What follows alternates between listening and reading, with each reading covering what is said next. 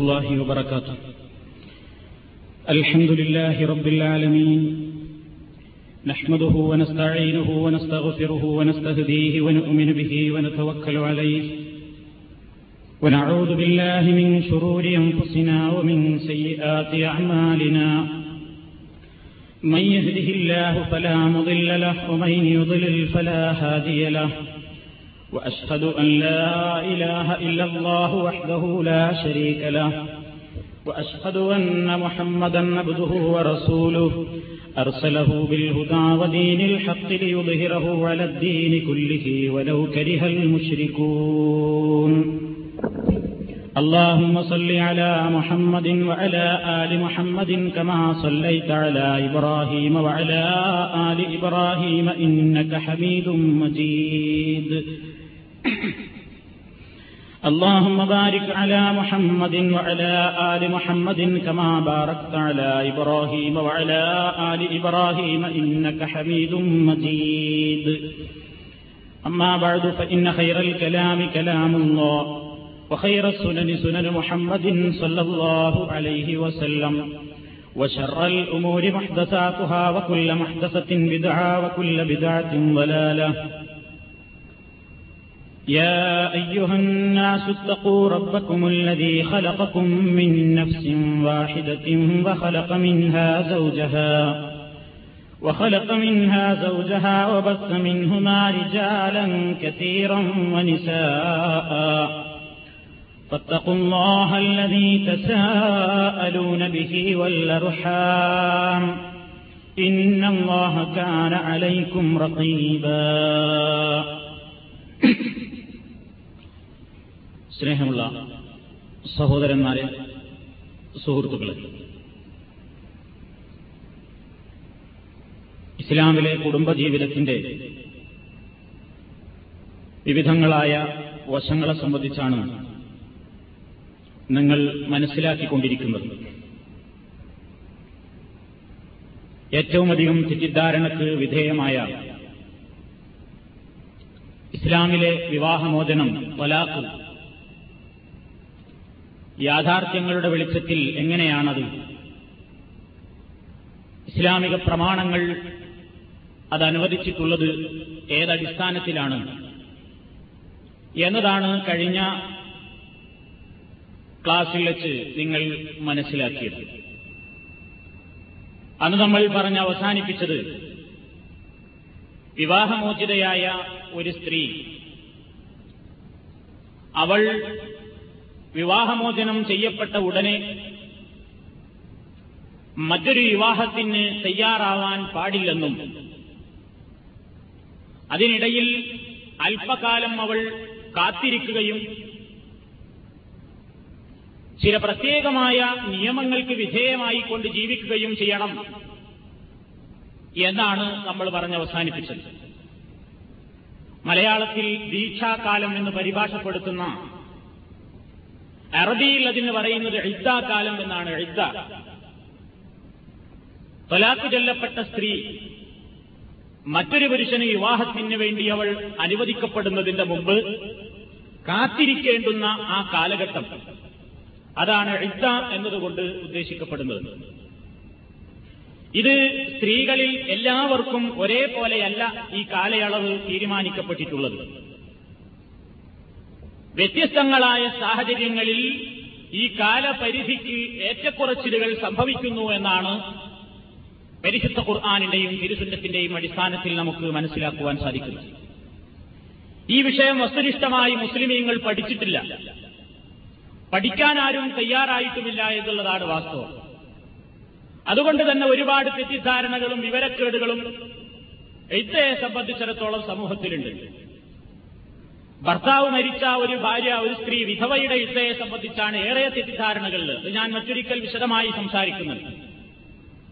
ഇന്ന് വിധവയായ സ്ത്രീയുടേതല്ലാത്ത ആളുകൾക്ക് ആരൊക്കെയാണ് യുദ്ധ ആചരിക്കേണ്ടത് എത്രയൊക്കെ കാലഘട്ടമാണ് എന്താണ് ഖുർആൻ പറഞ്ഞിട്ടുള്ളത് എന്നതിനെ സംബന്ധിച്ചാണ്. ഒന്നാമതായി മൊത്തത്തിൽ വിവാഹമോചിതയായ ഒരു സ്ത്രീ അവൾ മൂന്ന് ശുദ്ധികാലം കാത്തിരിക്കണം എന്നുള്ളതാണ് പരിശുദ്ധ ഖുർആാനിന്റെ മൊത്തത്തിലുള്ള തീരുമാനം. അത് അള്ളാഹു പറയുന്നു വൽ മുത്തല്ലഖാത്തു യതറബ്ബസ് നബി അംഫുസിഹിന്ന സലാസത ഖുറൂഇൻ. വൽ മുത്തല്ലഖാത്തു വിവാഹമുക്തകൾ യതറബ്ബസ് നബി അംഫുസിഹിന്ന അവരുടെ സ്വശരീരങ്ങളുമായി അവർ കാത്തിരിക്കട്ടെ. സലാസത ഖുറൂഇൻ മൂന്ന് ശുദ്ധികാലം. ഈ ഖുറൂർ എന്നുള്ള ഈ പദത്തിന് ഖുർആാനിന്റെ ഈ പ്രയോഗത്തെ സംബന്ധിച്ച് പണ്ഡിതന്മാർക്കിടയിൽ അഭിപ്രായ വ്യത്യാസമുണ്ട്. ഒരു വിഭാഗം പറയുന്നത് മൂന്ന് ശുദ്ധികാലമാണ് അതുകൊണ്ട് ഉദ്ദേശിക്കുന്നത്. വേറൊരു വിഭാഗം പറയുന്നത് മൂന്ന് ആർത്തവ കാലഘട്ടമാണ്. രണ്ടായാലും ഫലത്തിൽ ഒന്നാണ്. അതുകൊണ്ട് അഭിപ്രായ വ്യത്യാസം ഒരു പ്രശ്നത്തിനും കാരണമായി തീരുന്നില്ല എന്നർത്ഥം.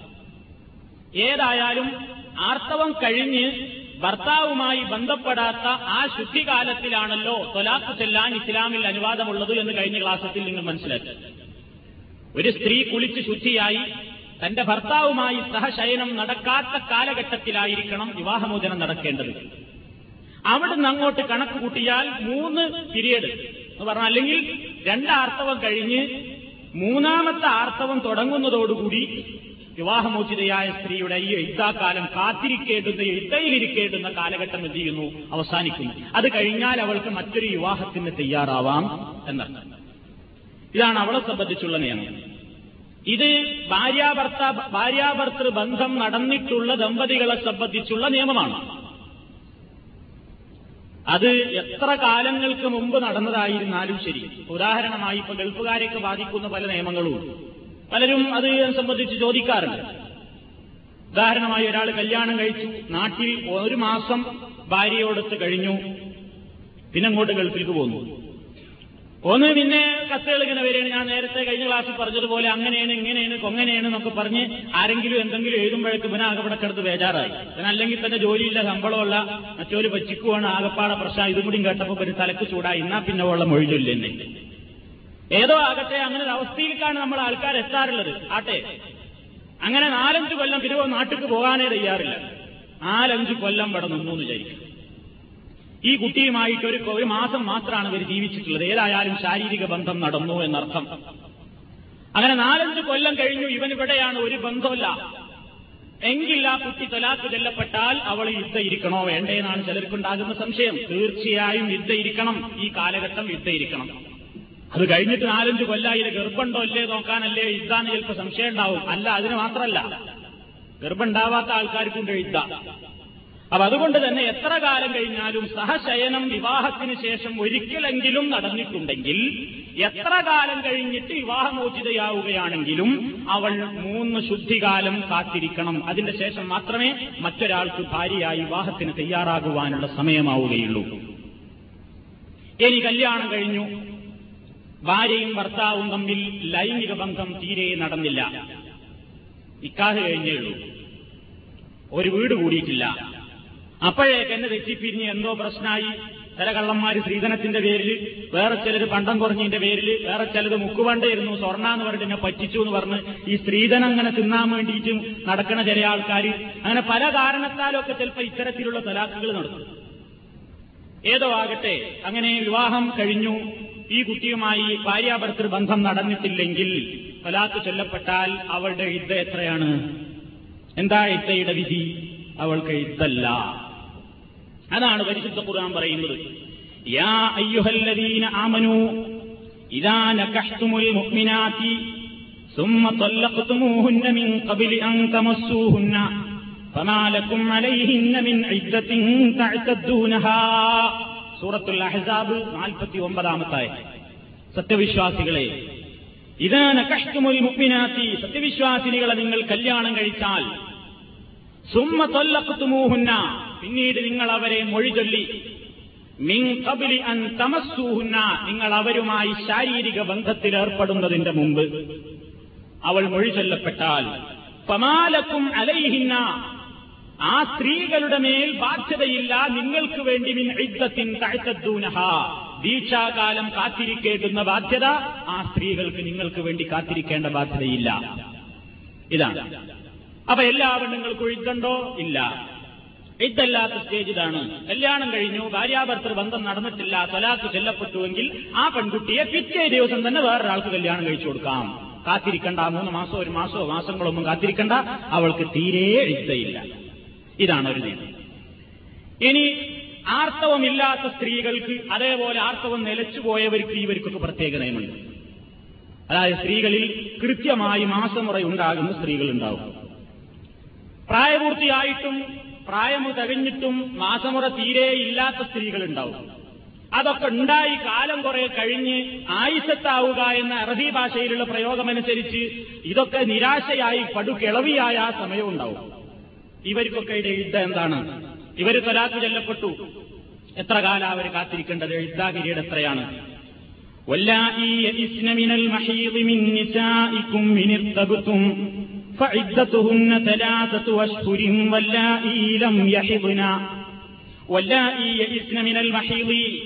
ആർത്തവത്തിൽ നിന്ന് നിരാശയായ സ്ത്രീകൾ മിന്നിസായിക്കും നിങ്ങളുടെ സ്ത്രീകളിൽ നിന്ന് ഇരത്തപുത്തും നിങ്ങൾ സംശയാലുക്കളാണെങ്കിൽ അവരുടെ കാര്യത്തിൽ എന്താണ് തീരുമാനമെന്നറിയാതെ നിങ്ങൾ വിഷമത്തിലാണെങ്കിൽ മനസ്സിലാക്കിക്കോ.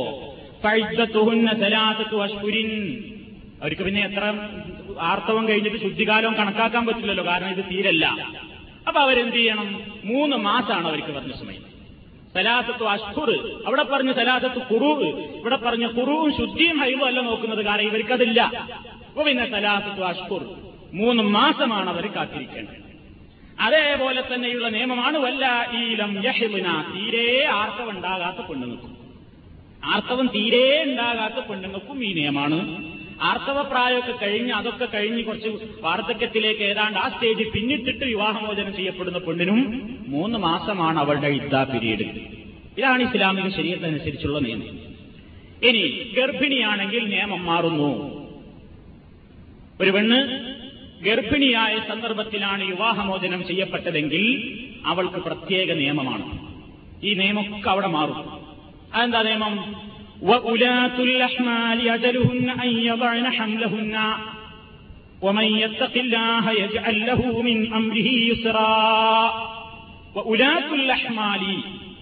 ഗർഭിണികളായ സ്ത്രീകൾ അജലുഹുന്ന അവർ കാത്തിരിക്കേണ്ടുന്ന കാലാവധി അവരുടെ പ്രസവം വരെയാകുന്നു. ഒരു പെണ്ണിനെ തൊലാത്ത് ചെല്ലപ്പെട്ടു.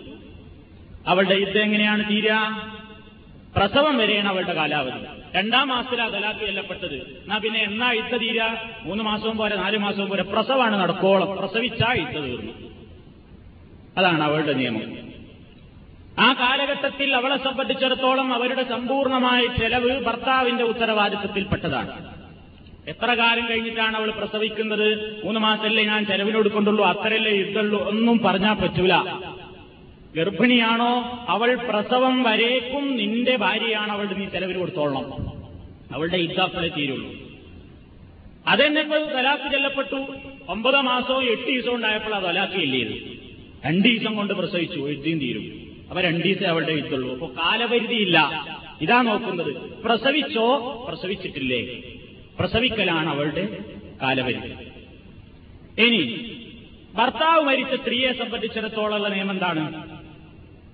ഭർത്താവ് മരിച്ച പെണ്ണ് വല്ലതീര യുത്തവപ്പൗന മിങ്കും വയതറൂന അസുവാജൻ യതറബ്ബസ്ന നബി അൻഫുസിഹിന്ന അർബഅത അശ്ഹുരിൻ വഅശ്റാ വിധവ ഞാൻ നേരത്തെ പറഞ്ഞല്ലോ വിധവയാണെങ്കിൽ ഗർഭിണിയായ പെണ്ണ് വിധവയാണെങ്കിലും എത്ര മാസേ കാത്തിരിക്കേണ്ടുള്ളൂ? പ്രസവിക്കുന്നത് വരെ മാത്രമേ കാത്തിരിക്കേണ്ടതുള്ളൂ. അതുകൊണ്ടാണ് ഈ നിയമം ഒന്ന് ഇവിടെ സൂചിപ്പിക്കുന്നത്. വിധവക്ക് എത്രയാണ് നിയമം? വല്ലതീന യുസവപ്പൗനമിങ്കും നിങ്ങളിൽ നിന്ന് മരിച്ചു പോകുന്ന ആളുകൾ വയതറൂനാസുവാജൻ ഇണകളെ ഉപേക്ഷിച്ചിട്ടുകൊണ്ട് യഥറബ്ബസുലഭിയംഫുസിഹിന്ന അവരുടെ സശരീരങ്ങളുമായി അവർ കാത്തിരിക്കട്ടെ. സൂറത്ത് അൽബക്കറ ഇരുന്നൂറ്റി മുപ്പത്തിനാലാമത്തായത് നാല് മാസവും പത്തു ദിവസവും. നാല് മൂന്ന് പന്ത്രണ്ട് പത്തും നൂറ്റി മുപ്പത് ദിവസം കാത്തിരിക്കണം. അതാണ് അവരുടെ യുദ്ധ. ഭർത്താവ് മരിച്ചൊരു പെണ്ണ് അവളുടെ യുദ്ധ കാലഘട്ടം നാലു മാസവും പത്ത് ദിവസമാണ്. പക്ഷേ പ്രത്യേക ഒരു നിയമമുണ്ട് ഗർഭിണി അല്ലെങ്കിൽ ഗർഭിണിയാണെങ്കിൽ അവിടെ എന്താണ്? ഭർത്താവ് മരിച്ചു ഏഴ് മാസം ഗർഭമായിരിക്കുമ്പോഴാണ് ഭർത്താവ് മരിച്ചത്. അല്ലെങ്കിൽ എട്ട് മാസം അല്ലെങ്കിൽ ഒമ്പത് മാസം ആയിരിക്കുമ്പോഴാണ് ഭർത്താവ് മരിച്ചത്. അല്ലെങ്കിൽ പ്രസവിക്കുന്നതിന്റെ തലേന്നാ ഭർത്താവ് മരിച്ചത്. എന്നാ അവളുടെ യുദ്ധത്തിലെ ഭർത്താവ് മരിച്ച പെണ്ണല്ലേ എന്നുള്ളവർക്ക് നാലു മാസവും പത്ത് ദിവസവും കാത്തിരിക്കണോ? വേണ്ട. ഭർത്താവ് മരിച്ച പെണ്ണാണെങ്കിലും ഗർഭിണിയാണെങ്കിൽ പ്രസവിക്കുന്നത് വരെ മാത്രമേ കാത്തിരിക്കേണ്ടതുള്ളൂ. അത് നബി അലൈഹി വസല്ലമിന്റെ കാലത്ത് അങ്ങനെ ഒരു സംഭവം നടന്നു. ഒരാൾ വന്നിട്ട് സുബൈ ബിൻതുൽ ഹാരിസ് റളിയല്ലാഹു തആല അൻഹ സഹാബ സ്ത്രീയാണ്. തൂഫിയാൻഹ സൗജുഹാ വഹിയ ഹുബ്ല.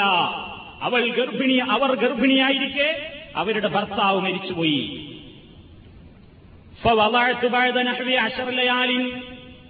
മരിച്ചതിന്റെ പത്ത് ദിവസമേ കഴിഞ്ഞിട്ടുള്ളൂ അപ്പോഴേക്ക് അവർ പ്രസവിക്കുകയും ചെയ്തു. മിൻ വഫാത്തി സൗജിഹ അവളുടെ ഭർത്താവിന്റെ മരണത്തിന്റെ പത്ത് നാൾ കഴിഞ്ഞപ്പോഴേക്ക് അവർ പ്രസവിച്ചു. സുമ്മജാഅത്തിൻ നബിയ സല്ലാഹു അലൈഹി വസല്ലം നബി സല്ലാഹു അലൈഹി വസല്ലമിന്റെ അടുക്കൽ അവർ പത്തുവ ചോദിച്ചു കൊണ്ടുവന്നു നബി പറഞ്ഞു ഇൻകഹി ഈ വിവാഹത്തിൽ വേണമെങ്കിൽ ഏർപ്പെട്ടോ? മറ്റൊരു റിപ്പോർട്ടിൽ കാണാം അഫ്താനി നബി എനിക്ക് ഫത്വ തന്നു ബി ഹലൽതു. ഞാൻ തഹല്ലുലായിരിക്കുന്നു എന്ന് പറഞ്ഞാൽ എനിക്ക് മറ്റൊരു ഭർത്താവിന്റെ കൂടെ പോകൽ അനുവദനീയമായിരിക്കുന്നു. ഹീന ഹംലി. ഞാൻ എന്റെ പ്രസവം നടത്തിയപ്പോൾ അങ്ങനെ അമറനി നബി എന്നോട് കൽപ്പിച്ചു ബിത്തീജി നിനക്ക് വിവാഹത്തിൽ ഏർപ്പെടാം ഇൻ ബദാലി. എനിക്ക് വേണമെങ്കിൽ എനിക്ക് അങ്ങനെ വിവാഹം വേണം തോന്നുന്നുണ്ടെങ്കിൽ വിവാഹം കഴിച്ചോളാൻ നബി സമ്മതം തന്നു. അപ്പൊ ഇത് വേർതിരിച്ച് ഇങ്ങനെ മനസ്സിലാക്കണം. ആ ഭർത്താവ് മരിച്ചാൽ നാലു മാസം പത്ത് ദിവസം ഒന്നാണല്ലോ. പിന്നെന്താ ഗർഭിണിക്ക് അങ്ങനെ ഇങ്ങനെ ഒന്നും നോക്കണ്ട. സംശയം തീർത്ത് മനസ്സിലാക്കി വെക്കുക. ഭർത്താവ് മരിച്ച പെണ്ണിന് നാലു മാസവും പത്ത് ദിവസവും എന്ന നിയമം ഗർഭിണിയല്ലെങ്കിൽ മാത്രമാണ്. ഗർഭിണിയാണെങ്കിൽ പ്രസവിക്കുന്നത് വരെയാകുന്നു അവളുടെ കാലാവധി. ചിലപ്പോ പ്രസവത്തിന് എത്രയും നീണ്ടെങ്കിൽ അത്രയും നീണ്ടുപോകും ഇതാണ്.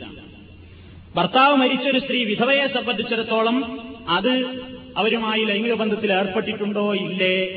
അല്ലെങ്കിൽ ഹൈവുള്ള മണ്ണാണോ? അല്ലേ എന്നൊന്നും നോട്ടല്ല. ആ കാര്യങ്ങളൊന്നും അവിടെ ചിന്തിക്കുന്നില്ല. ഭർത്താവ് മരിച്ച ഒരു സ്ത്രീ നാലു മാസവും പത്ത് ദിവസവും കാത്തിരിക്കാൻ ഷർത്തു അവൾക്ക് ഈ യുദ്ധ നിർബന്ധമാകാൻ ഒരു ഷർത്തയുള്ളൂ. ഇസ്ലാമിൽ അനുവദനീയമായ രൂപത്തിലുള്ള വിവാഹം നടന്നിരിക്കണം എന്നേ ഉള്ളൂ. ഹാദിഹിൽ ഹാദിഹിൽ ഈ ഇത്ത നിർബന്ധമാകും. മലൽ മുതവഫാൻഹ സൗജുഹ. ഭർത്താവ് മരിച്ച പെണ്ണിന്. സവാ മധുഹൂലൻ ബിഹ അം ഗൈറ മധുഹൂലൻ അവളുമായി സഹശയനം നടന്നിട്ടുണ്ടെങ്കിലും ഇല്ലെങ്കിലും ശരി. സവാ എന്ന കാനത്ത് മിമ്മൻ തഹീലു അം മിമ്മൻ ലാ തഹീലു. ഋതുമതിയാണെങ്കിലും ആർത്തവം ഉണ്ടാകാത്തവളാണെങ്കിലും ആരായിരുന്നാലും ഈ നിയമം ബാധകമാണ്. ഗർഭിണി ഗർഭിണിയല്ലെങ്കിൽ ഗർഭിണിയാണെങ്കിൽ നിയമം മാറ്റുന്നുണ്ട് ഇതാണ് ഇതിൽ ഈ അങ്ങോട്ടും ഇങ്ങോട്ടും കൺഫ്യൂഷൻ ആവരുത്. സംശയമാവാതെ ഈ കാര്യം നമ്മൾ മനസ്സിലാക്കണം. പിന്നെ അഞ്ചാമത്തെ ഒരു പാർട്ടിയുള്ളത് വിവാഹമോചനം അങ്ങോട്ട് വാങ്ങിയ പെണ്ണുങ്ങളാണ്. പെണ്ണുങ്ങൾക്ക് ഇസ്ലാമിൽ ഒരു അംഗീകാരമുണ്ട് അത് ഞാൻ പിന്നീട് വിശദീകരിക്കുന്നുണ്ട്. അതുകൊണ്ട് വിശദവിവരത്തിലേക്ക് പോകുന്നില്ല. സൂചന മാത്രം. ഒരു സ്ത്രീക്ക് തന്റെ ഭർത്താവുമായിട്ട് പൊരുത്തപ്പെട്ടു പോകാൻ ഇഷ്ടല്ല. ഭർത്താവിനാണെങ്കിൽ ഇവളെ വേണം താനും. ഇവൾക്കാണെങ്കിൽ ഇവനെ വേണ്ടതാനും എന്നാൽ ഇവൾക്ക് ഇവനിൽ തൊലാക്ക് വാങ്ങുവാനുള്ള ഒരു അവകാശം ഇസ്ലാം നൽകുന്നു അതിന് കുൽ എന്നാ പറയാ. കുൽ തന്ന മഹറോ അല്ലെങ്കിൽ എന്തെങ്കിലും ഒരു സമ്മാനം അങ്ങോട്ട് തിരിച്ചു കൊടുത്തിട്ട് നിങ്ങൾ ഇന്നെന്ന് ഒഴിവാക്കി തന്നാ മതി എന്ന് പറഞ്ഞിട്ട് കാര്യം അങ്ങോട്ട് ഒഴിവാക്കി തരാൻ വേണ്ടിയിട്ട് അങ്ങോട്ട് ആവശ്യപ്പെടൽ. അതായത് ഭർത്താവിന് മഹർ തിരിച്ചു കൊടുത്ത ശേഷം തലാക്ക് ആവശ്യപ്പെടുന്ന പെണ്ണുങ്ങൾ. അങ്ങനെ ഹുല്ല് ചെയ്യപ്പെട്ട പെണ്ണിന് എത്രയാ അവൾ അങ്ങോട്ട് ആവശ്യപ്പെട്ടതാണ്. അപ്പോൾ ഇദ്ദ ഒരാർത്ഥവും ഉണ്ടായി ശുദ്ധിയാവുന്നത് വരെ ഇദ്ദ അനുഷ്ഠിച്ചാൽ മതി. ഒറ്റാർത്തവം ഒറ്റാർത്തവ കാലഘട്ടം മാത്രം. അതിനുള്ള തെളിവെന്താണ്? സാബിത്തുവിന് കൈസർ തആലാനുവിന്റെ സംഭവത്തിൽ ഭാര്യ വന്നിങ്ങനെ പരാതി പറഞ്ഞു എനിക്ക് അയാളുമായി പൊരുത്തപ്പെട്ടു പോകാൻ പറ്റൂല അതുകൊണ്ട് ഞാൻ ഒഴിവാക്കാൻ ഉദ്ദേശിക്കുന്നു. അപ്പൊ നബി പറഞ്ഞു നിന്റെ അടുത്ത് എന്താ ഉള്ളത്? നീ എന്താ കൊടുക്കാൻ ഉദ്ദേശിക്കുന്നത്? എന്റെ അടുത്ത് മുന്തിയ ഒരു തോട്ടം ആ തോട്ടാണ് കൊടുത്തിട്ടെങ്കിൽ എന്നെ ഒഴിവാക്കുമെന്ന് ചോദിച്ചു നോക്കുക ആ തോട്ടം കൊടുക്കാണ്ട് ഒഴിവാക്കി. നബി ആ സ്ത്രീയോട് പറഞ്ഞു അമർഹാ റസൂൽ സ്വല്ലല്ലാഹു അലൈഹി ഹൈലത്തൻ വാഹിദ. ഒരാർത്തവ കാലഘട്ടം ഇദ്ദയാചരിക്കാനാണ് നബി സല്ലാഹു അലൈ വസ്ല്ലം ആ സ്ത്രീയോട് കൽപ്പിച്ചത്. ഇതാണ് ഇദ്ദയെ സംബന്ധിച്ചുള്ള വ്യത്യസ്തങ്ങളായ നിലപാടുകൾ. ഇനി നമ്മൾ മനസ്സിലാക്കേണ്ടത് എന്തിനാണ് ഈ ഇദ്ദ? ഇദ്ദ ആചരിക്കേണ്ടുന്നതിന്റെ ആവശ്യം എന്താണ് അതിലടങ്ങിയ വല്ല യുക്തികളുമുണ്ടോ? മൊത്തത്തിൽ പറയാനുള്ളത് അതിന്റെ യുക്തി അത് നിശ്ചയിച്ച അള്ളാഹുവിനെ അറിയൂ എന്നാൽ പണ്ഡിതന്മാർ പറഞ്ഞിട്ടുള്ള ചില ലക്ഷ്യങ്ങൾ. ആ ലക്ഷ്യങ്ങൾ മാത്രമാണെന്നോ അല്ലെങ്കിൽ ആ ലക്ഷ്യങ്ങൾ മാത്രമേ അതിൽ ഉദ്ദേശിക്കുന്നുള്ളൂവെന്നോ തെറ്റിദ്ധരിക്കരുത്. ചില ലക്ഷ്യങ്ങൾ പണ്ഡിതന്മാര് ചില നിയമങ്ങളായിട്ട് മനസ്സിലാക്കിയിട്ടുള്ളത്. അതാണ് ഞാൻ സൂചിപ്പിക്കുന്നത്. ഒന്ന് യുദ്ധ നിശ്ചയിച്ചതിന്റെ ഒരു യുക്തി ആദ്യ ഭർത്താവിന് തന്നെ അവളെ മടക്കിയെടുക്കാനുള്ള ഒരു അവസരം കൂടി കൊടുക്കുന്നു. വിവാഹമോചനം ആണ് ചൊല്ലപ്പെട്ടതോടുകൂടെ തന്നെ ഇവൾ അന്യ പെണ്ണാകുന്നില്ല. നിന്റെ ഭാര്യ എന്ന നിർവചനത്തിൽ നിന്ന് അവൾ പുറത്തു പോകുന്നില്ല. അപ്പൊ ആ ഇദ്ദയുടെ കാലഘട്ടം എന്തിനു വേണ്ടിയാണ്? ഈ കാലയളവിൽ മറ്റൊരാൾക്ക് വിവാഹ അന്വേഷണത്തിന് വരെ പാടില്ല എന്നാണ് ഇസ്ലാമിന്റെ നിയമം. ഞാൻ മുമ്പ് വിശദീകരിച്ചിട്ടുണ്ട്. ഇദ്ദയിലിരിക്കുന്ന ഒരു പെണ്ണിനെ പോയി ഒറ്റൊരാൾക്ക് കല്യാണം ആലോചിക്കാൻ പോലും പാടില്ല. അള്ള പറഞ്ഞതാണ്. അവരുമായിട്ട് കല്യാണം അന്വേഷിക്കാനോ വാക്കു കൊടുക്കാനോ ഒന്നും പാടില്ല എന്ന് സൂറത്ത് അൽബത്തറയിൽ ആയത്തെടുത്തിട്ട് മുമ്പ് ഞാൻ ഫസ്റ്റിലെ ക്ലാസ്സിലാണെന്ന് തോന്നുന്നു. ഞാനത് വിശദീകരിച്ചിട്ടുണ്ട്. അപ്പൊ ഇവിടെ ആദ്യ ഭർത്താവിന് മടക്കിയെടുക്കാനുള്ള ഒരു ചാൻസ് നൽകുന്നു. ഈ ഇദ്ദയുടെ കാലഘട്ടത്തിനിടയിൽ അവർക്ക് തമ്മിൽ പുതിയ മഹറില്ലാതെ പുതിയ നിക്കാഹില്ലാതെ വലിയന്റെ രക്ഷാധികാരിയുടെ പ്രത്യേക സമ്മതമില്ലാതെ രണ്ട് സാക്ഷികളെ ഹാജരാക്കുകയാണെങ്കിൽ അവർക്ക് വീണ്ടും ഭാര്യ ഭാര്യാഭർത്തൃ ബന്ധമായിട്ട് ദമ്പതികളായി മുന്നോട്ട് പോകാം. അതിനുള്ള ഒരവസരം കൊടുക്കുന്നു. പെട്ടെന്ന് അങ്ങോട്ട് പിണങ്ങിപ്പോകാതെ വീണ്ടും യോജിച്ചെങ്കിലോന്നാ ഇസ്ലാം നോക്കുന്നത്. എതിരാളികൾ പറയുന്നത് പോലെ ഒഴിവാക്കാനുള്ള ചാൻസ് ഉണ്ടോ എന്നല്ല ഇസ്ലാം നോക്കുന്നത്. ഇസ്ലാമിക ശരീരത്ത് നോക്കുന്നത് ഒഴിവാക്കാതെ എങ്ങനെയെങ്കിലും ഇനിയും പിടിച്ചു നിൽക്കാൻ വല്ല വകുപ്പുണ്ടെങ്കിൽ ഉണ്ടാക്കി കൊടുക്കുകയാണ് ഇസ്ലാമിക ശരീരത്ത് ചെയ്യുന്നത്. അല്ലാതെ വസ്ത്രം മാറ്റുന്ന ലാഘവത്തോടുകൂടെ അത് അങ്ങോട്ടാണ്ട് ഒഴിവാക്കാൻ നടക്കുന്ന ശരീരത്തല്ല ഇസ്ലാം. ഇസ്ലാം എന്താ ചെയ്യുന്നത്? ഒഴിവായി പോകാതെ അല്പമെങ്കിലും പിടിച്ചു നിർത്താൻ വല്ല ചാൻസും ഉണ്ടെങ്കിൽ അതെല്ലാം ഇസ്ലാമിക ശരീരത്ത് ഉപയോഗപ്പെടുത്തുന്നു. അതിനുള്ളൊരു ചാൻസാണ് എഴുത്തയുടെ കാലഘട്ടം. രണ്ടാമത്തെ ഒരു ഉദ്ദേശമായിട്ട് പറയപ്പെടുന്നത് ഗർഭമുണ്ടോ ഇല്ലേ എന്ന് പരിശോധിക്കൽ കൂടിയാണ്. അത് മാത്രമല്ല ലക്ഷ്യം ഞാൻ നേരത്തെ പറഞ്ഞിട്ടുണ്ട്. കാരണം ഗർഭിണി അല്ലാത്ത ഗർഭം ഉണ്ടാവാത്ത സ്റ്റേജിലെത്തിയവർക്ക് ഇതുണ്ട് എന്ന് പറഞ്ഞല്ലോ. അപ്പൊ പിന്നെ ഗർഭം നോക്കലല്ലല്ലോ അതുകൊണ്ട് ഉദ്ദേശം. അതും ഇതിലൊരു ലക്ഷ്യമാണ് മക്കൾ പല ലക്ഷ്യങ്ങളിൽ ഒരു ലക്ഷ്യം അതും ആയേക്കാം. പിന്നെ മൂന്നാമത്തത് സ്ത്രീക്ക് സംരക്ഷണം നൽകൽ അതിൽ ഉദ്ദേശിക്കുന്നു. തലാത്ത് ചൊല്ലി ഇറക്കി വിട്ടാ പെണ്ണുങ്ങൾക്ക് അഭയകേന്ദ്രം ഉണ്ടാവില്ല. ചൊല്ലി എന്റെ പരീക്ക് വയ്ക്കോ? ഞാനും നീയുമായിട്ട് ഒരു ബന്ധമില്ല എന്ന് പറഞ്ഞാണ്ട് ഇറക്കി വിട്ടാ പെണ്ണ് അനാഥയാവും. ഇന്നാട് തലാഖയിൽ നാളെ മുതൽക്ക് ഈ പെണ്ണിന് തിന്നണ്ടേ കുടിക്കണ്ടേ ഉറങ്ങണ്ടേ ഉടുക്കണ്ടേ? അപ്പൊ എന്ത് പറഞ്ഞു ഇസ്ലാം? ഇത്താ പിരീഡ് കുറച്ച് കാലം വെച്ചു. അപ്പൊ നിന്റെ മുൻ ഭർത്താവ് തിന്നാൻ തരണം ഉടുക്കാൻ തരണം കിടക്കാനുള്ള സൗകര്യവും ചെയ്തു തരണം. അപ്പൊ സ്ത്രീക്ക് ഒരു സംരക്ഷണം നൽകുന്ന നിയമം കൂടിയാണെന്ത്? മുത്തല്ലക്കത്തായ പെണ്ണിനെ ഒറ്റയടിക്ക് അങ്ങോട്ട് തെരുവാധാരമാക്കുന്ന മതമല്ല ഇസ്ലാം. അങ്ങനെയാണ് ഇവിടെ ചില എതിരാളികൾ പറയുന്നത്. വഴിയാധാരമാക്കുന്നു പെണ്ണിന്റെ കണ്ണീരിന് ഇവിടെ വിലയില്ല. പറയുന്നേട്ടാത്തൊന്നും വരാമല്ല കണ്ണീരിന് വില കൽപ്പിക്കുന്ന ഒരു ഇസ്ലാമിക ശരീരത്ത് പറയുന്നു? പുറത്തുപോയ ഉടനെ പുറത്തു പോണ്ടാനാ പറയുന്നത്. നിങ്ങളവരെ പുറത്താക്കാനും പാടില്ല. മിമ്പുയൂത്തിഹിന്ന അവർ താമസിക്കുന്ന വീടുകളിൽ നിന്ന് മുത്തല്ലക്കത്തുകളെ നിങ്ങൾ പുറത്താക്കരുത്. ഞങ്ങൾക്ക് നിങ്ങൾക്ക് തൊലാക്ക് ചെല്ലപ്പെട്ട നിങ്ങളുടെ വീട്ടിൽ നിൽക്കാൻ എന്താ എനിക്ക് എന്റെ വീട്ടിൽ എന്താ കുറവ് എന്നും ചോദിച്ചിട്ട് വലായ കുറുജിന അവർ സ്വന്തം പുറത്ത് പോകാനും പാടില്ല. വീട്ടുകാരും പറയരുതെന്ത്? ഇങ്ങോട്ട് പോരടി. അവന് വേണ്ടാന്ന് വെച്ചെങ്കിൽ പിന്നെ മൂന്ന് മാസം അവന്റെ ഉപ്പും ചോറും നിനക്ക എന്റെ മോളല്ലേ നീ നിനക്കെന്താ കുറവ്? ഇങ്ങോട്ട് വാ. അത് പറയുന്ന രക്ഷിതാക്കളും ഇസ്ലാമിക രക്ഷിതാക്കളല്ല. അള്ളാഹുവിനെയും റസൂലിനെയും അവന്റെ നിയമങ്ങളെയും ആദരിക്കുന്നു ബഹുമാനിക്കുന്നുവെങ്കിൽ അള്ള പറഞ്ഞ നിയമത്തിന്റെ പരിധിയിൽ ഒതുങ്ങി നിൽക്കണം. എന്റെ മകളെ അവൻ തലാക്ക് ചൊല്ലിയിട്ടുണ്ടെങ്കിലും ഇപ്പോഴും അവന്റെ ഭാര്യ തന്നെയാണ്. ചെലവിന് അവൻ തന്നെയാണ് കൊടുക്കേണ്ടത്. എന്റെ അഭിമാനമോർത്തിട്ട് ഞാൻ ഇങ്ങോട്ട് നിർബന്ധിപ്പിച്ച് വിളിച്ചുകൊണ്ടുവരാൻ പാടില്ലെന്നൊരു പിതാവ് മനസ്സിലാക്കാം അതുകൊണ്ട് സ്ത്രീയെ സംബന്ധിച്ചിടത്തോളം ആഴ്ത്ത ഒരു സംരക്ഷണത്തിന്റെ കാലഘട്ടമാണ്. ആ ഒരു മൂന്ന് മാസം അല്ലെങ്കിൽ കുറച്ചു കാലം അവൾക്ക് സംരക്ഷണം നൽകുമ്പോൾ അത് കഴിയുമ്പോഴേക്കും മറ്റൊരു അഭയകേന്ദ്രം കണ്ടെത്താനുള്ള അവസരം അവൾക്ക് കിട്ടുന്നു. മറ്റത് കിട്ടുന്നില്ല. പെട്ടെന്ന് ഇറക്കി വിട്ട അവസരമല്ല. അതുകൊണ്ട് ഒരു അവസരം കൊടുക്കുകയാണെന്ന് മറ്റൊരു അഭയകേന്ദ്രം കണ്ടെത്താനുള്ള ഒരു കാലയളവും കൂടി സ്ത്രീക്ക് പരിപൂർണമായ ഒരു സംരക്ഷണം കൂടി അതിൽ ഉദ്ദേശിക്കപ്പെടുന്നു. പിന്നെ ആനുകൂല്യങ്ങൾ കിട്ടണം. സ്ത്രീക്ക് പരമാവധി ആനുകൂല്യങ്ങൾ കിട്ടട്ടെ എന്ന് കൂടി അതിൽ ഉദ്ദേശിക്കുന്നു. ഏത് നിലയ്ക്ക്? ഒരു സ്ത്രീ ഇദ്ദയുടെ കാലഘട്ടത്തിൽ അവൾ ഇദ്ദയിലിരിക്കെയാണ് ഭർത്താവ് മരിച്ചതെങ്കിലോ? പെണ്ണ് ഇദ്ദയിലാണ്. തലാക്ക് കൊല്ലപ്പെട്ട ഒരു പത്ത് പതിനഞ്ച് ദിവസമായിട്ടുള്ളൂ. ഭർത്താവാണ് മരിച്ചു. എന്നാൽ എന്താ ഇസ്ലാമിന്റെ നിയമം? ഈ ഭർത്താവിന്റെ സ്വത്തിലൊരു അവകാശം ഇവൾക്കുണ്ട്. ഇദ്ദ കഴിഞ്ഞാൽ അത് കിട്ടൂല.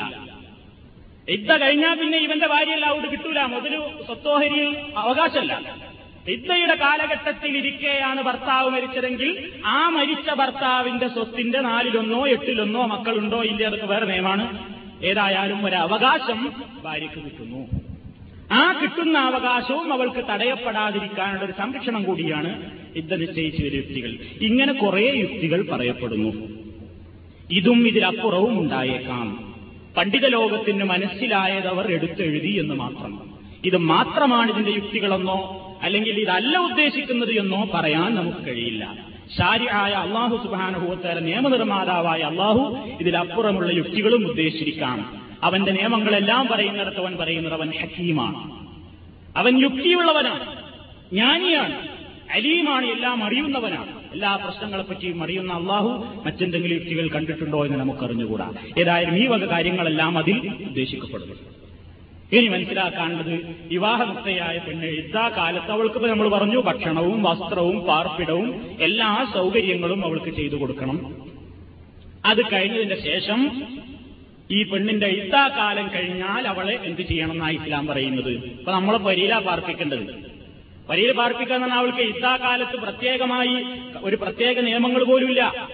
അലങ്കാരങ്ങൾ അണിയാം നല്ല വസ്ത്രങ്ങൾ ഉടുക്കാം എന്തിനാത്? ഭാര്യാഭർത്താക്കൾ കാണണം എന്നിട്ട് ആകർഷിക്കപ്പെടണം എന്നിട്ട് ഇത് ചെയ്തത് വേണ്ടിയിരുന്നില്ല എന്ന് തോന്നണം എന്നിട്ടെങ്കിലും തിരിച്ചു വരണം.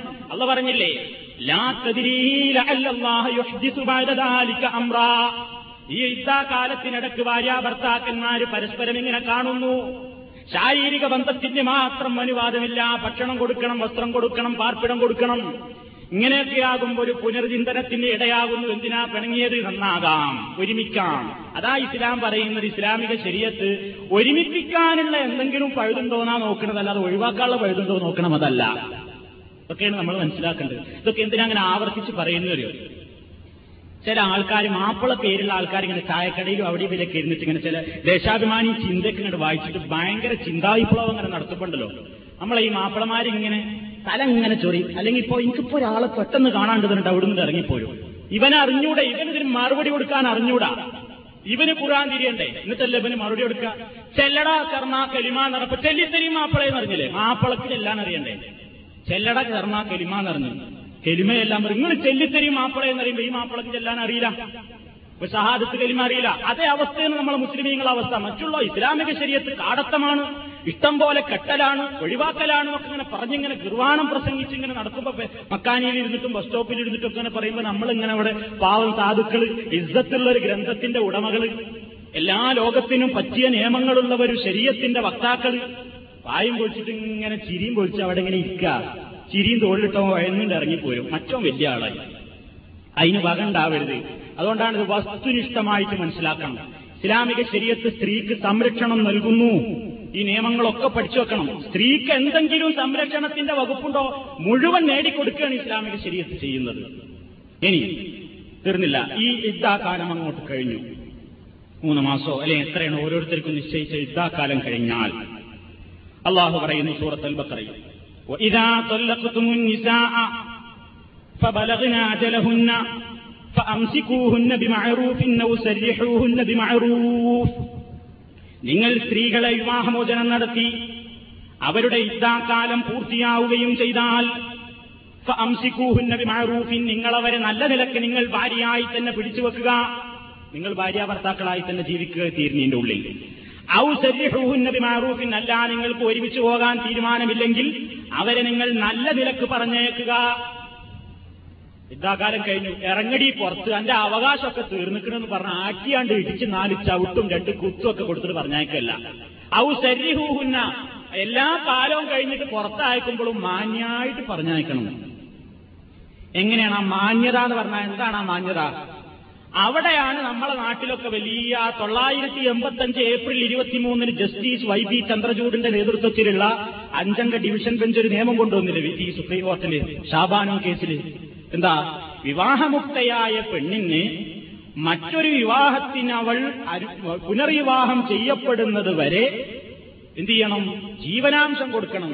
എല്ലാം ആ യൂസഫ് അലി മെയിന്റനൻസിന് എഴുതി വെച്ചിട്ടുണ്ട് എന്നാ പറഞ്ഞത് അങ്ങനെ നിയമം കൊണ്ടുവന്നു. അതിനായത്തോരി എന്താ? എല്ലാ മാർട്ടിസ്റ്റേരും എല്ലാ പ്രാഥമികന്മാരും വായിൽ അന്ന് ഒരച്ചായത്തിരുന്ന. ഈ നമ്പൂരിപ്പാടൊക്കെ ഇങ്ങനെ ആയത്തോതിയിട്ട് വലിയ മുട്ടല്ല കാട്ടി മട്ടാവുമ്പിൽ മാറൂത്തി ഹക്കൻ നടൽ മുട്ടക്കി എന്നാവും ചെയ്ത്. കാരണം ഇംഗ്ലീഷിലൊക്കെ ടീ ടീന്നാ എഴുതുക. താ അറിയില്ലല്ലോ. അപ്പൊ ജഡ്ജിയും എല്ലാവരും അന്ന് നിയമ പാർലമെന്റിൽ മുഴുക്കെ ഈ ആയത്ത. വലിയ മുട്ടല്ല കാട്ടി മട്ടാവുമ്പിൽ മാറൂത്തി ഹക്കൻ നടൽ മുട്ടക്കി ഇതാണ്ട് അർത്ഥം വെച്ച ഓരോരുത്തരും. അൽബക്കറയിലെ ഇരുന്നൂറ്റി നാൽപ്പത്തൊന്നാമത്തെ ആയത്ത് ശരീരത്ത് വിവാദ കാലത്ത് അറിയാത്തൊരു കുട്ടി ഉണ്ടാവില്ല സ്കൂളുകളിൽ ചെന്നാൽ സ്റ്റാഫ് റൂമിൽ ഈ ആയത്ത ചർച്ച. ഏയ് ആയത്ത് വ്യാഖ്യാനിക്കാണ് ടീച്ചർമാരും മാഷന്മാരും കുറിച്ചിട്ട് എന്നിട്ട് എന്താ അർത്ഥം? ഏയ് ഖുർആൻ പറയുന്നുണ്ട് വലിയ മുത്തല്ലക്കാത്തി വിവാഹമോചിതയായ സ്ത്രീകൾ.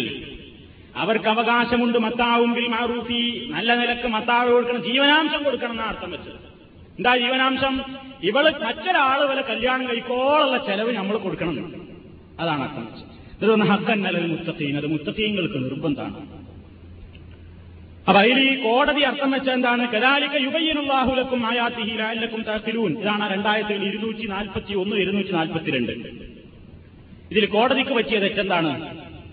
അവർ പറഞ്ഞു അതുകൊണ്ട് ഉദ്ദേശിക്കപ്പെടുന്നത് ആജീവനാന്തം അല്ലെങ്കിൽ മറ്റൊരു വിവാഹം നടക്കുന്നത് വരെയുള്ള ഈ പെണ്ണിന്റെ എല്ലാ ചെലവും ആദ്യ ഭർത്താവ് കൊടുക്കണം എന്നാണ്. ആർക്കും നേവരെ പരിചയമില്ലാത്തൊരു നിർവചനവും കൂടിയാ കൊടുത്തത്. വിവാഹമുക്തയായ ഭാര്യ എന്നാ കൊടുത്തത്. വിവാഹമുക്തയായിട്ട് എത്ര കാലം കഴിഞ്ഞാലും പുനർവിവാഹം ചെയ്യപ്പെടുന്നത് വരെയുള്ള ഭാര്യയ്ക്ക് ചിലവർ കൊടുക്കണം. അപ്പൊ ഭാര്യ എന്നുള്ള നിർവചനത്തിൽ വിവാഹമോചനം കഴിഞ്ഞ എത്ര കാലം കഴിഞ്ഞാലും ഭാര്യ എന്നുള്ള നിർവചനം തന്നെ അവർ കൊടുത്തു. അത് വേറൊരു വിഷയമാണ്. ഏതോ ആകട്ടെ ഖുർആാനിലേക്ക് മടങ്ങണം. എന്താണ് ഇസ്ലാമികമായ വീക്ഷണം? ഇങ്ങനെ ഇത്താ കാലം കഴിഞ്ഞാൽ കൊടുക്കണ്ടേ? കൊടുക്കണം. പക്ഷെ അത് ആജീവനാന്ത ജീവന ചെലവിനൊടുക്കലാണോ അല്ല. വേറൊരു പുരാപ്പള്ളി ഇവൾക്ക് കിട്ടോളം ഞാൻ ചെലവിനൊടുക്കലാണോ അതും അല്ല അള്ളാഹു താല എന്താ പറയുന്നത്?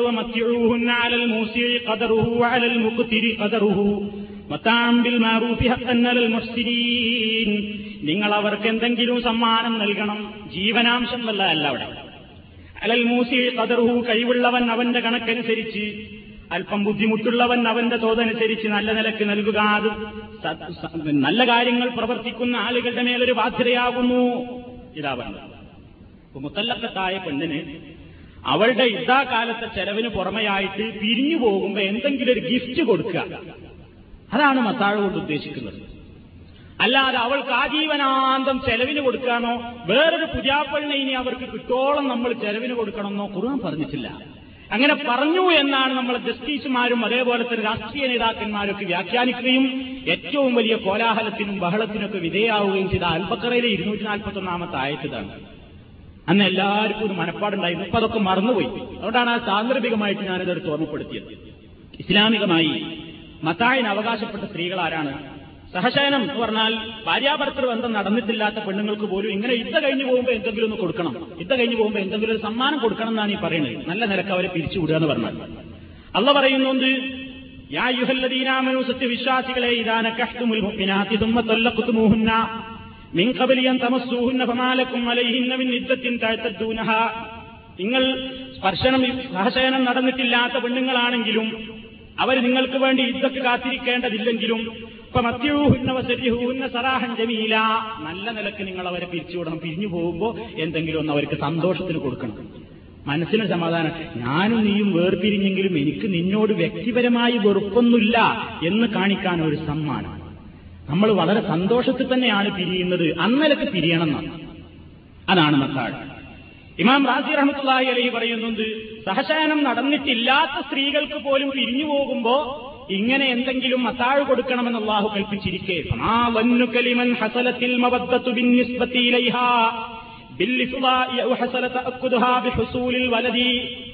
കുട്ടിയുണ്ടാവുകയും അതേപോലെ തന്നെ ഒരുമിച്ച് കുറെ കാലം ജീവിക്കുകയും ചെയ്തതിന്റെ ശേഷം പിരിഞ്ഞു പോകേണ്ടി വരുന്ന സ്ത്രീകൾക്ക് എന്തെങ്കിലും ഈ രൂപത്തിലുള്ള ആശ്വാസ വിഭവങ്ങൾ നൽകണം എന്നുള്ളതിൽ പിന്നെ നീ എന്തിന് സംശയിക്കണം? എന്നിട്ട് അദ്ദേഹം പറയുകയാണ് ഈ നിയമങ്ങളൊന്നും മുസ്ലിമീങ്ങൾക്ക് അറിഞ്ഞൂടല്ലോ.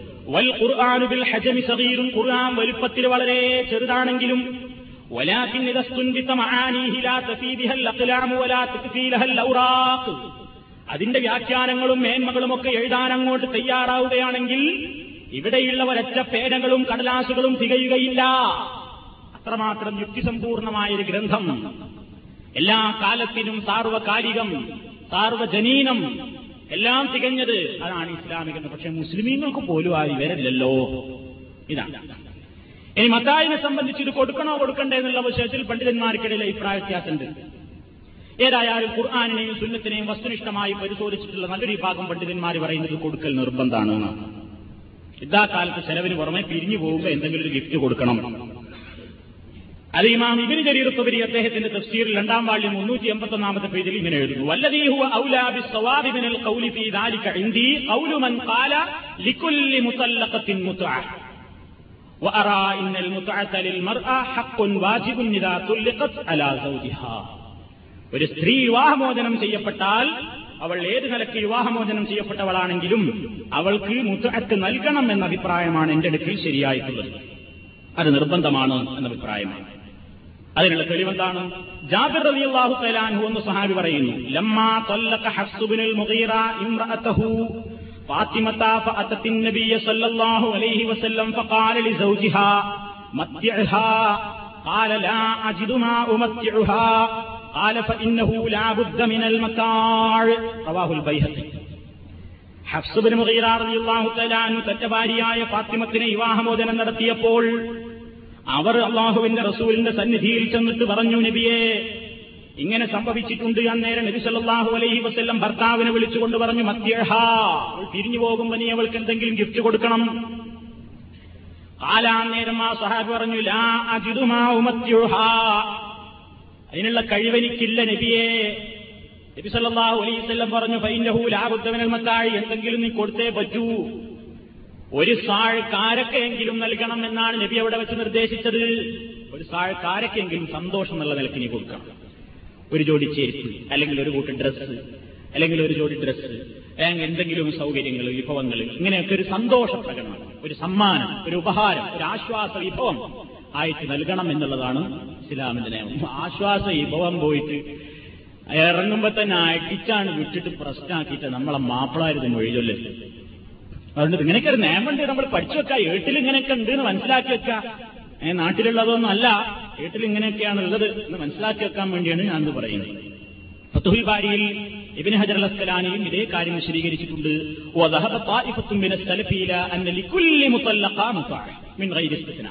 എല്ലാവർക്കും ഇത് ഇങ്ങനെ മുത്താഴ്ച കൊടുക്കൽ നല്ലതാണ് എന്ന പ്രബലമായ അഭിപ്രായമായിട്ട് കാണുന്നത്. പെണ്ണിന്റെ ഭാഗത്ത് നിന്ന് മാത്രമുള്ള പ്രശ്നം കൊണ്ടാണെങ്കിൽ ഇത് കൊടുത്തോളണം എന്നില്ല എന്നാണ് ഒരു വിഭാഗത്തിന്റെ അഭിപ്രായം. എന്നാലും അത് കൊടുക്കൽ നല്ലതാണ്. നിർബന്ധ ബാധ്യത പോകുന്നു എപ്പോ? പെണ്ണ് കാരണത്താലാണ് തലാഖ് ചെല്ലപ്പെട്ടതെങ്കിൽ പിന്നെ ഒരു മത്താവ് കൂടി കൊടുക്കേണ്ട നിർബന്ധ ബാധ്യതയില്ല അങ്ങനെയാണെങ്കിൽ പോലും കൊടുക്കൽ സുന്നത്താണ്. എന്നിടത്താണ് പണ്ഡിതന്മാർ എത്തി നിൽക്കുന്നത് ഇമാം ബുഖാരി ഈ ആയത്താണ് തെളിവ് പിടിച്ചിരുന്നത് മുത്താഴ്ച കൊടുക്കൽ നിർബന്ധമാണ് അത് നമുക്ക് ബുഹാരിയുടെ ചെറഹായ അയിനി ഒമ്പതാം വാള്യം അറുന്നൂറ്റി മുപ്പത്തി ആറാമത്തെ പേജിൽ മനസ്സിലാക്കാവുന്നതാണ്. അപ്പൊ ഇതാണ് ഇസ്ലാമിന്റെ ഈ വിഷയത്തിലുള്ള വീക്ഷണം. എന്നാൽ തെറ്റിദ്ധാരണകൾ ഉണ്ടായത് ഞാൻ നേരത്തെ പറഞ്ഞാൽ ആയിരത്തി തൊള്ളായിരത്തി എൺപത്തഞ്ച് ഏപ്രിൽ ഇരുപത്തിമൂന്നിനുണ്ടായ കോടതി വിധിയിൽ. ഷാബാനു കേസ് എന്ന പേരിൽ പ്രമാദമായ ഏറ്റവും അധികം കോളിളക്കം സൃഷ്ടിച്ച ഇന്ത്യാരാജ്യം ഒട്ടാകെ ശരീരത്തീവാദം ഉണ്ടാകാൻ കാരണമായ പ്രശ്നം. അതിലവർ ആയത്ത് ദുർവ്യാഖ്യാനിക്കുകയാണ് ചെയ്തത്. അൽ എന്നുള്ളതിന് പുനർവിവാഹം ചെയ്യപ്പെടുന്നതുവരെ അല്ലെങ്കിൽ ആജീവനാന്തം വിവാഹമുക്തയായ പെണ്ണിന് ചെലവിന് കൊടുക്കൽ മുൻ ഭർത്താവിന്റെ നിർബന്ധമായ ബാധ്യതയാണ് എന്നാണ് കോടതി വിധിച്ചത്. അത് ഇസ്ലാമിക ശരീരത്തിന് നേരെയുള്ള കയ്യേറ്റമാകുന്നു. ഖുർആാനിൽ അങ്ങനെ ഇല്ല. ഖുർആൻ ദുർവ്യാഖ്യാനിച്ചതാണ് എന്ന് മുസ്ലിമീങ്ങൾ എന്ന അഭിപ്രായങ്ങളിൽ ഐക്യ അഭിപ്രായ വ്യത്യാസങ്ങളെല്ലാം മാറ്റിവെച്ചുകൊണ്ട് ഒരുമിച്ച് എതിർത്തതിന്റെ അടിസ്ഥാനത്തിൽ അങ്ങനെ ഒരു നിർബന്ധ ബാധ്യത പോയി. ഇപ്പൊ അതാണ് കേസ് ഇങ്ങനെ വരുന്ന ജീവനാംശത്തിന് ഇത്ര വിരിച്ചു അവിടെ അത്ര കൊടുക്കണം അത്ര കൊടുക്കണം എന്നിട്ട് പത്രത്തിൽ ഇങ്ങനെ കാണുന്നു. ഇത് തെറ്റോ ശരിയാണെന്നല്ല ഞാൻ പറയുന്നത് ഏതായാലും അങ്ങോട്ട് അത്രയെങ്കിലും ചുരുങ്ങി കിട്ടിയത് അന്നത്തെ ആ ഒരുമയുടെ അടിസ്ഥാനത്തിലാണ്. പിന്നെ ഭാഷാർത്ഥ പ്രകാരം ഞാൻ പറഞ്ഞല്ലോ മത്താഴ് എന്ന് പറഞ്ഞാൽ ഭാഷാ നിഘണ്ടുക്കളിൽ കാണുന്നത് ആ നഫുൽ ഹാലിറു എന്നാണ്. ഉടനെ ഉപകാരം ലഭിക്കുന്ന എന്തെങ്കിലും ഒരു വസ്തു ഉടനെ ലഭിക്കുന്ന ഒരു പ്രയോജനം. ഇതാണ് മത്താഴ്. മുത്താറ്റ് മത്താഴ് എന്നീ പദങ്ങളുടെ അടിസ്ഥാനപരമായ അതിന്റെ അർത്ഥം പരിശോധിച്ചാൽ പെട്ടെന്ന് ലഭിക്കുന്ന ശാശ്വതമല്ലാത്ത താൽക്കാലികമായ ഒരു പ്രയോജന വസ്തു എന്നാണ്. ഇമാം റാസി അതിന് അർത്ഥം കൊടുത്തത് അങ്ങനെ. അതേപോലെ അറബി ഭാഷയിൽ പ്രസിദ്ധമായ പിന്നെ ഡിക്ഷണറിയാണ് മുഞ്ചിത് അൽ മുഞ്ചിത് അതിലും ഇതേ അർത്ഥം തന്നെയാണ് നൽകിയിട്ടുള്ളത്. തന്നെയുമല്ല താൽക്കാലികം എന്ന അർത്ഥം ഇതിനുണ്ട് എന്ന് മനസ്സിലാക്കുവാൻ പറ്റിയ വേറൊരു പ്രയോഗം കൂടെ ഇസ്ലാമിലുണ്ട്. നമ്മൾ മുമ്പൊരിക്കൽ വിശദീകരിച്ചിരുന്നു നിക്കാഹുൽ മുത്താഴ്ത്ത് എന്ന്. മുത്താഴ്ത്ത് മുത്താ മാരേജ്. എന്താ ഇതിനർത്ഥം? താൽക്കാലിക വിവാഹം മുത്താഴ്ത്താണ് അവിടെയും പ്രയോഗിച്ചത്.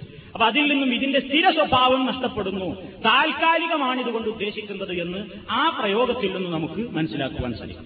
അതേപോലെ ഖുർആാനും സുന്നത്തും പരിശോധിച്ച് നോക്കിയാൽ താൽക്കാലിക സ്വഭാവത്തോടു കൂടിയ സമാശ്വാസ വിഭവം എന്ന ആശയം മാത്രമേ മത്തായിന് കിട്ടുകയുള്ളൂ എന്ന് പണ്ഡിത ലോകം അഭിപ്രായപ്പെടുന്നു. മൊത്തത്തിലുള്ള ചെലവിന് കൊടുക്കലാണ്. മൊത്തത്തിലുള്ള ചെലവിന് കൊടുക്കലിന് ഇസ്ലാം പ്രയോഗിക്കൽ മത്താഴ് എന്നല്ല. അവിടെ ഇസ്ലാം പ്രയോഗിച്ചത് നഫക്കത്ത് എന്നാണ്. ചെലവിന് കൊടുക്കൽ ഒന്നിച്ചുള്ള ചെലവിന് കൊടുക്കലാണ് ഉദ്ദേശമെങ്കിൽ അതിന് അറബി ഭാഷയിലുള്ള പ്രയോഗം നഫക്കത്ത് എന്നാണ്. ചെലവിന് കൊടുക്കുക. നിങ്ങൾ ചെലവഴിക്കുകയും ഇവിടെ അതല്ല ഇവിടെ മത്യൂഹുന്ന അല്ലെങ്കിൽ മത്താഴ് എന്ന് പറയുന്നത് സ്ഥിര സ്വഭാവം അതിനില്ല. താൽക്കാലിക സ്വഭാവമേ അതിനുള്ളൂ എന്നറിയിക്കാൻ വേണ്ടിയാണ്.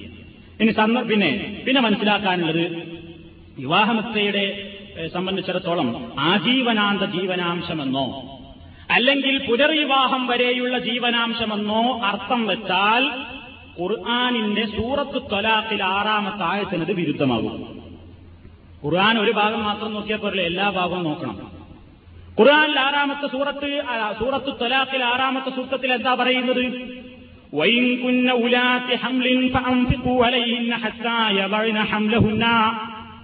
ആ വിവാഹമോചിതകളായ പെണ്ണുങ്ങൾ ഗർഭിണികളാണെങ്കിൽ പാൻപിക്കൂ അലൈഹിന്നാഹേ മുൻഭർത്താക്കന്മാരെ നിങ്ങൾ അവർക്ക് ചെലവിന് കൊടുക്കണം. ഹത്തായവഴന ഹംലഹുന്ന അവർ പ്രസവിക്കുന്നതുവരെ ചെലവിന് കൊടുക്കണം. ആ പ്രയോഗത്തിൽ നിന്ന് എന്താ മനസ്സിലാക്കാനുള്ളത്? കാലാകാലം ചെലവിന് കൊടുക്കണം എന്നുണ്ടെങ്കിൽ പിന്നെ പ്രസവിക്കുന്നത് വരെ ചെലവിന് കൊടുക്കണം എന്നുള്ള പറയുന്നതിൽ വല്ല അർത്ഥമുണ്ടോ? ഏയ് വിവാഹമോചിതയായ പെണ്ണിന് കാലാകാലം മറ്റൊരു ഭർത്താവ് അവൾക്ക് കിട്ടുന്നത് വരെ അല്ലെങ്കിൽ ആജീവനാഥം ചെലവിന് കൊടുക്കണം എന്നാണ് ഇസ്ലാമിൽ നിയമമെന്ന് സങ്കല്പിക്കുക എങ്കിൽ ഈ ആയത്തിന് എന്താ അർത്ഥമുള്ളത്? എന്ത് വിവാഹമോചിതയായ പെണ്ണ് ഗർഭിണിയാണെങ്കിൽ പ്രസവം വരെ നിങ്ങൾ ചെലവിന് കൊടുക്കണം എന്ന് പറഞ്ഞാൽ പരിഹാസ്യമാണ്. അങ്ങനെ ഒന്നും ഖുർആാനിൽ ഉണ്ടാകില്ല. രണ്ടാമത് തുടർന്നുകൊണ്ട് തന്നെ അള്ള പറയുന്നു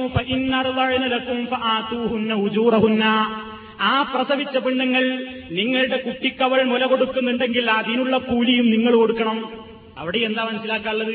എന്നും ചെലവിന് കൊടുക്കണമെന്നുണ്ടെങ്കിൽ പിന്നെ കുട്ടിയുടെ കാര്യം പ്രത്യേകം എടുത്ത് പറയണം. അല്ലെങ്കിൽ ഇവൾക്ക് പ്രസവിക്കുന്നത് വരെയാണോ മുലയൂട്ടുന്ന കാലം വരെയാണോ പറയേണ്ടതില്ല. അപ്പൊ താൽക്കാലിക സ്വഭാവം ഏതുകൊണ്ട് ഉദ്ദേശിക്കുന്നുള്ളൂ എന്ന് പറയാൻ വേണ്ടിയാണ് ഈ ആയത്തുകൾ പ്രത്യേകം എടുത്ത് പറഞ്ഞത്. പിന്നെ ആളുകൾ അന്ന് സുപ്രീം കോടതി വിധിയെ ന്യായീകരിച്ചത് എങ്ങനെയാണ്?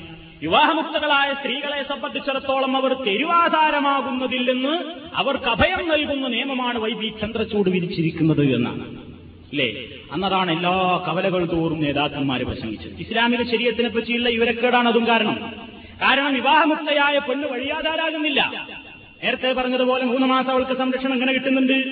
തന്നെയുമല്ല ഇനി അവളെ അങ്ങോട്ട് തെരുവിലേക്ക് തള്ളിവിടുകയല്ല ഇസ്ലാം. വേറെ ചില ആളുകളുടെ മേൽ അവളുടെ ചെലവിന്റെ കാര്യം നിർബന്ധമാക്കുന്നുണ്ട്. വിവാഹമോചിതയായ പെണ്ണിനെ അവളുടെ സംരക്ഷണ ബാധ്യത പിന്നെ ആർക്കാണ്? വാപ്പക്കാണ്.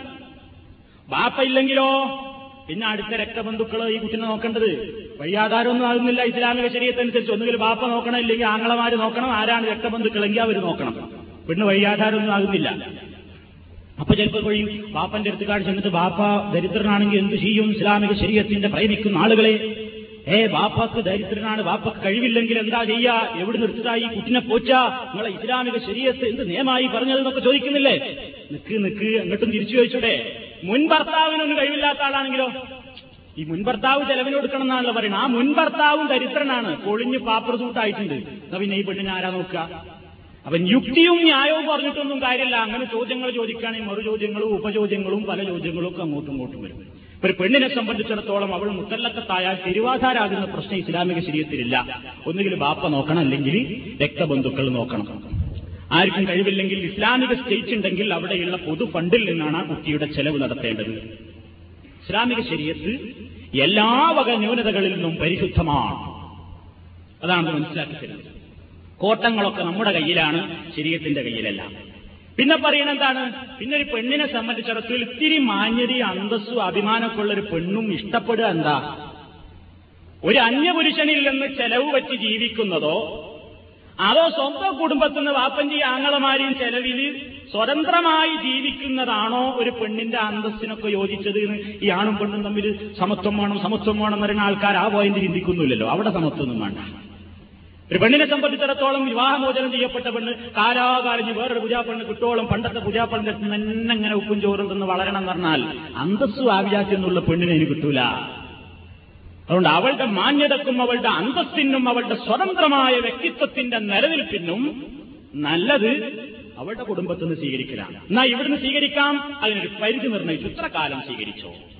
ബാക്കി നിന്റെ ഉത്തരവാദിത്വം മറ്റുള്ള ആളുകൾക്കാണ്. അതേ ഇസ്ലാമിക ശരീരത്ത് പറഞ്ഞുള്ളൂ. വേറെ ചില ആളുകൾ പറയുന്നത് അത് മാത്രമല്ല ഇസ്ലാമിക ശരീരത്തിന്റെ ഇടങ്ങേറ് എന്ന് പറഞ്ഞാൽ പെണ്ണ് മാത്രമല്ല കഷ്ടപ്പെടുന്നത് കുട്ടികളും തെരുവാധാരമാകുന്നല്ലോ എന്നാണ്. പെണ്ണിന്റെ കൂടെ വിവാഹമോചിതയായ പെണ്ണിന്റെ കൂടെ ഇറങ്ങിപ്പോരുന്ന കൈക്കുഞ്ഞുങ്ങളില്ലേ അവരുടെ സംരക്ഷണത്തിന് വേണ്ടി ഇസ്ലാമിക ശരീരത്തിൽ എന്താ ഉള്ളത് എന്നാ ചോദിക്കുന്നത്? അതും ശരീരത്തിനെ പറ്റിയുള്ള വിവരക്കേടാ. പൊട്ടൻ ചോദ്യമല്ല ചോദിക്കുന്നത്? കാരണം എന്താ വിവാഹമുക്തയായ പെണ്ണിന്റെ കുട്ടികളുടെ സംരക്ഷണം മുഴുവൻ മുൻ ഭർത്താവിന്റെ മേലിലാണ് ഇസ്ലാം പറയുന്നത്. കൊടുത്തോളണം. കുട്ടികൾ വേണ്ട തന്നെയാണ്. പിന്നെ കുട്ടികളെ എടുക്കാൻ വഴിയാധാരാകുന്നത് അത് മുൻ ഭർത്താവ് തന്നെ കൊടുക്കണം. ഈ കുട്ടികളുടെ പിതാവ് ആരാണ് ജീവിച്ചിരിപ്പുണ്ടല്ലോ. പെണ്ണെ തലാക്ക് ചെല്ലപ്പെട്ടിട്ടുള്ളൂ കുട്ടികൾ ഇയാളെ കുട്ടികൾ തന്നെയാണ്. ചെലവിന് കൊടുക്കണം. വിദ്യാഭ്യാസം നൽകണം. ഭക്ഷണം നൽകണം. പാർപ്പിടം നൽകണം. എല്ലാം ഇസ്ലാമിക ശരീരത്ത് മുൻപതാക്ക് ഭർത്താവിന്റെ മേൽ ബാധ്യതയായി കൽപ്പിച്ചിരിക്കുന്നു. പിന്നെ എവിടെ കുട്ടികൾ വയ്യാതാരാകുന്ന പ്രശ്നം? അപ്പൊ അത് നമ്മൾ മനസ്സിലാക്കിയിരിക്കട്ടെ അതാണ് മത്താഴ്. ഇനി ഈ മത്താഴിന്റെ ഉദ്ദേശം എന്താ? എന്തിനാ അങ്ങനൊരു എന്തെങ്കിലും ഒരു ഗിഫ്റ്റ് ഉപഹാരം അല്ലെങ്കിൽ ഒരു ആശ്വാസ വിഭവം നൽകി പറഞ്ഞയക്കണം എന്ന് പറഞ്ഞതിന്റെ പിന്നിലുള്ള യുക്തി എന്താ? അത് ഞാൻ നേരത്തെ പറഞ്ഞതുപോലെ പണ്ഡിതന്മാർ ചില നിയമങ്ങളൊക്കെ അവർ പിന്നെ നിയമങ്ങളിൽ നിന്ന് പഠിച്ച് മനസ്സിലാക്കി ആസ്വദിച്ചുകൊണ്ട് ചില നിയമങ്ങളൊക്കെ പറഞ്ഞിട്ടുണ്ട്. ഒന്നാമത്തെ കാരണം പറയുന്നത് സ്ത്രീക്ക് ഭർത്താവ് നഷ്ടപ്പെട്ടാലും സാമ്പത്തിക പ്രശ്നവും കൂടി ഒരേ സമയം ഉണ്ടാവാതിരിക്കുകയാണ് ഭർത്താവ് നഷ്ടപ്പെട്ടു അതോടൊപ്പം സാമ്പത്തിക ക്ലേശവും കൂടി ഒരുമിച്ച് വരരുത് എന്നുള്ളത് കൊണ്ട് ഒരു ആശ്വാസത്തിന് വേണ്ടിയാണ് എന്ന് അഭിപ്രായപ്പെടുന്ന ആളുകളുണ്ട്. തഫ്സീർ റോഹുൽ ബയാൻ പോലെയുള്ള കിതാബുകളിലൊക്കെ നമുക്കത് കാണാൻ സാധിക്കും. പിന്നെ കരാർ ലംഘനത്തിലുള്ള ഒരു പിഴ എന്ന നിലയ്ക്ക് കൂടിയാണത് എന്ന് അഭിപ്രായപ്പെടുന്ന പണ്ഡിതന്മാരുണ്ട്.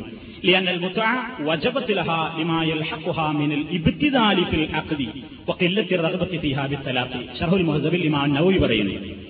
ഈ മുത്താഴത്ത് ഇങ്ങനെ നിർബന്ധമാകാൻ കാരണം പെണ്ണിന് വിവാഹമോചനം ചെയ്യപ്പെടുമ്പോൾ അവൾക്ക് മാനസികമായി ഉണ്ടാകുന്ന ഒരു വിഷമത്തിനൊരു പരിഹാരം എന്ന നിലക്കും അതോടൊപ്പം ഇവരുടെ എല്ലാ സംരക്ഷണങ്ങളും ഉത്തരവാദിത്തങ്ങളും പുരുഷൻ മുമ്പ് ഒരു ബലിഷ്ഠമായ കരാറിലൂടെ ഏറ്റെടുത്തതായിരുന്നല്ലോ. ആ കരാർ ഇവിടെ വാസ്തവത്തിൽ ലംഘിക്കേണ്ടി വന്നിരിക്കുന്നു.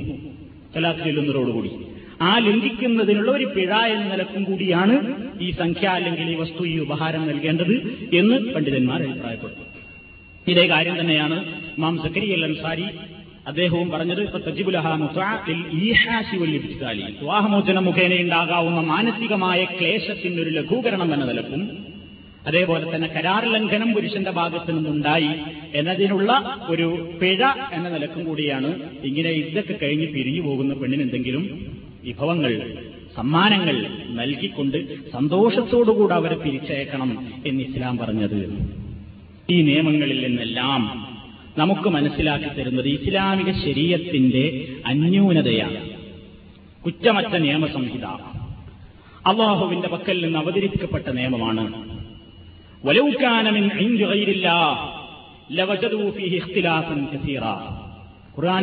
പറഞ്ഞതാണ്. വലൗക്കാനമിൻ ഐന്തികയിലില്ല പടച്ചവനല്ലാത്ത വേറെ ആരുടെയെങ്കിലും ഭാഗത്തു നിന്നായിരുന്നു ഈ നിയമങ്ങൾ അവതരിപ്പിക്കപ്പെട്ടിരുന്നതെങ്കിൽ ലവജതു അവർക്ക് കണ്ടെത്താമായിരുന്നു. ഫീഹി ഈ ഖുർആാനിൽ ഇഖ്തിലാഫൻ കസീറ. ധാരാളം വൈരുദ്ധ്യങ്ങൾ കാണുമായിരുന്നു. പക്ഷേ ഖുർആാനിൽ വൈരുദ്ധ്യമില്ല. ശരീരത്തിൽ വൈരുദ്ധ്യമില്ല. എന്തെങ്കിലും പ്രശ്നങ്ങൾ ആരെങ്കിലും പറയുന്നുണ്ടെങ്കിൽ അതിന് മുഴുവൻ ഉത്തരവാദികൾ. ഇവിടെ ഇസ്ലാമിക ശരീരത്ത് പഠിക്കുകയും പ്രയോഗവൽക്കരിക്കുകയും ചെയ്യാത്ത മാപ്പിളമാരാകുന്നു. ഇസ്ലാമിക ശരീരത്തല്ല. അതുകൊണ്ട് വസ്തുനിഷ്ഠമായി എന്താണ് വിവാഹമോചനം? എന്താണ് അതിന്റെ നിയമങ്ങൾ? എന്താണ് എഴുത്ത? എന്താണ് ആ കാലത്തെ സംരക്ഷണ നിയമങ്ങൾ? എന്തൊക്കെയാണ് പുരുഷനതിൽ ബാധ്യതകളുള്ളത്? ആ ബാധ്യതകൾ മനസ്സിലാക്കുക. ഹക്കന്നൽ മുത്തീൻ എന്നാണ് അള്ളാഹു ഇതിനെ സംബന്ധിച്ച് പറഞ്ഞത്. വേറൊരു സ്ഥലത്ത് ഹക്കന്നൽ മുഹ്സിനീൻ എന്ന് പറഞ്ഞു. സുഹൃതം ചെയ്യുന്ന ആളുകൾക്കുള്ളൊരു ബാധ്യത എന്ന നിലയ്ക്ക് സൂക്ഷ്മത പുലർത്തി ജീവിക്കുന്ന ആളുകളുടെ ഒരു ബാധ്യത എന്ന നിലയ്ക്ക് എന്നൊക്കെ ഖുർആൻ പ്രയോഗിച്ചു. എല്ലാം സമൂഹത്തിന്റെ നന്മയും അതേപോലെ തന്നെ കെട്ടുറപ്പും ഭദ്രതയും ലക്ഷ്യം വെച്ചുകൊണ്ടുള്ള നിയമങ്ങളാണ്. ആ നിയമങ്ങളെ ഇസ്ലാമിക ശരീരത്തിലുള്ളൂ. ഇനി ബാക്കി വേറെ കുറെ കാര്യങ്ങൾ മനസ്സിലാക്കാനുള്ള തൊലാഖുമായി ബന്ധപ്പെട്ടുകൊണ്ട് ഉണ്ടാകാവുന്ന സംശയങ്ങൾ ഇൻഷാല്ല അടുത്ത ക്ലാസ്സിൽ വിശദീകരിക്കുന്നതാണ്.